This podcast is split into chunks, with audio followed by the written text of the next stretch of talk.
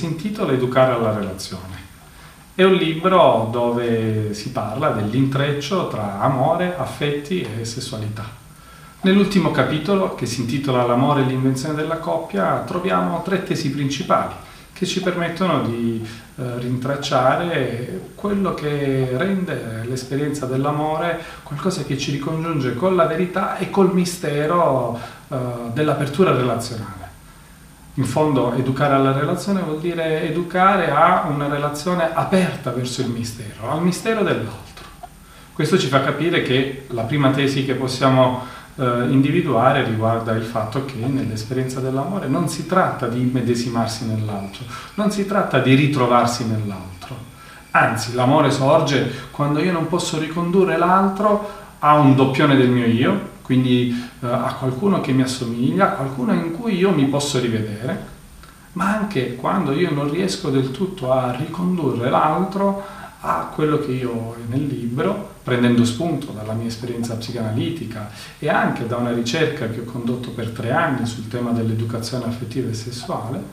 Nel libro parlo del fantasma inconscio, che è una sorta di schema ripetitivo che nelle relazioni amorose non permette di vedere l'altro veramente per quello che è. E quindi l'altro si ritrova un po' a svolgere il ruolo di un personaggio che è scritto in un copione inconscio.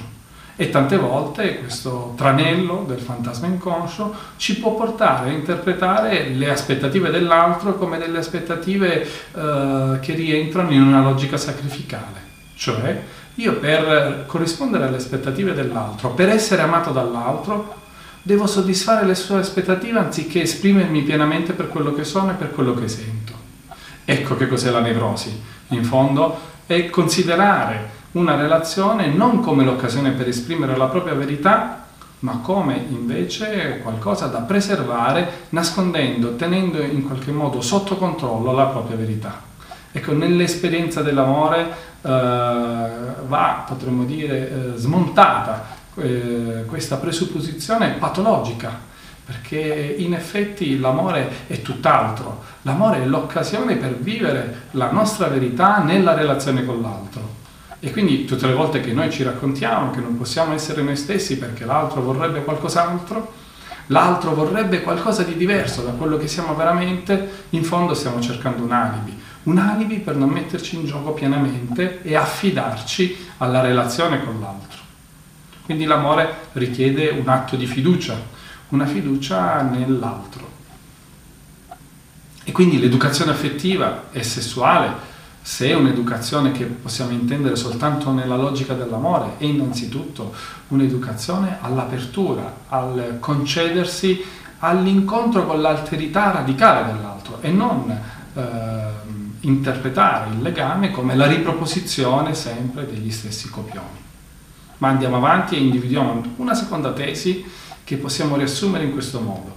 L'amore non è dare, l'amore è un darsi, perché tante volte possiamo interpretare l'amore come un cercare di colmare le mancanze dell'altro, come se il compito fosse quello di eh, soddisfare l'altro. E invece no, l'amore è l'incontro tra due mancanze. L'amore eh, consiste non nel riempire, nel soddisfare i bisogni dell'altro, ma nel darsi. Tant'è che nelle relazioni amorose si rimane soddisfatti non da quello che l'altro ci dà, ma se quello che l'altro ci dà è segno del suo darsi, cioè del suo abbandonarsi, del suo concedersi, del suo uscire da se stesso per amore dell'altro.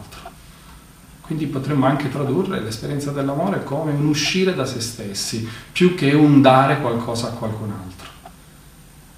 Ultima tesi, che potrete trovare in questo libro, riguarda l'idea che l'amore è un'invenzione. Che vuol dire?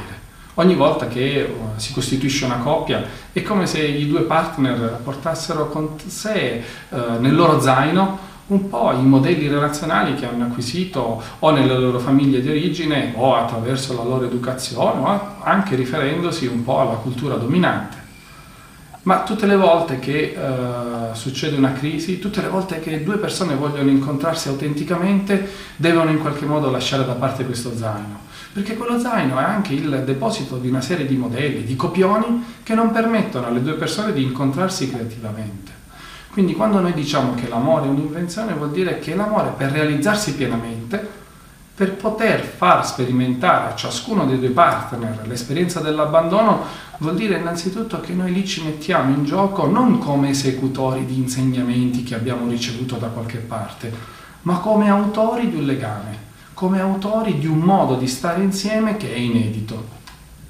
Da questo punto di vista, allora, vediamo che l'amore, la costituzione della coppia, eh, costituisce quell'elemento che permette al...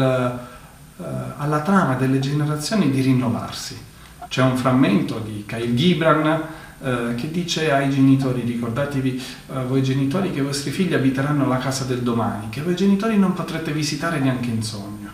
Questo è un monito tanto per i genitori, perché non possono del tutto eh, prevedere, capire, riconoscere quello che succederà ai loro figli, ma anche riguarda questo eh, frammento i figli, perché devono sapere che c'è qualcosa della loro esperienza, quando metteranno in gioco la loro parte più autentica, che non potrà essere capita, compresa e riconosciuta dall'altro, dall'altro da cui sono partiti. E quindi fare esperienza dell'amore in qualche modo vuol dire ritrovarsi un po' sul canotto. Faccio nel testo l'esempio dell'uomo sul canotto, prendendo spunto proprio dal racconto di un mio paziente, che mi aveva raccontato che una volta era su una piccola isola e voleva andare su un'altra isola. A un certo punto, durante il tragitto, si guarda indietro e non vede più l'isola da cui era partito. Guarda davanti e non vede neanche l'isola verso cui era diretto. Sarebbe bastato qualche grado e non avrebbe trovato niente. Allora, quell'esperienza lì, che è un'esperienza di angoscia, possiamo eh, ricondurla proprio all'esperienza dell'invenzione, perché incontrarsi, inventare il legame di coppia vuol dire stare su quel canotto. In qualche modo noi dobbiamo fare l'esperienza di essere lì dove non possiamo più ritornare indietro, non possiamo neanche del tutto ritornare a quegli insegnamenti. Per navigare dobbiamo affidarci alla nostra responsabilità, anche se quella responsabilità non ci garantisce del successo. Ecco perché l'amore, abbandonarsi all'amore, è sempre un atto di fiducia, un atto di fede nella relazione con l'altro.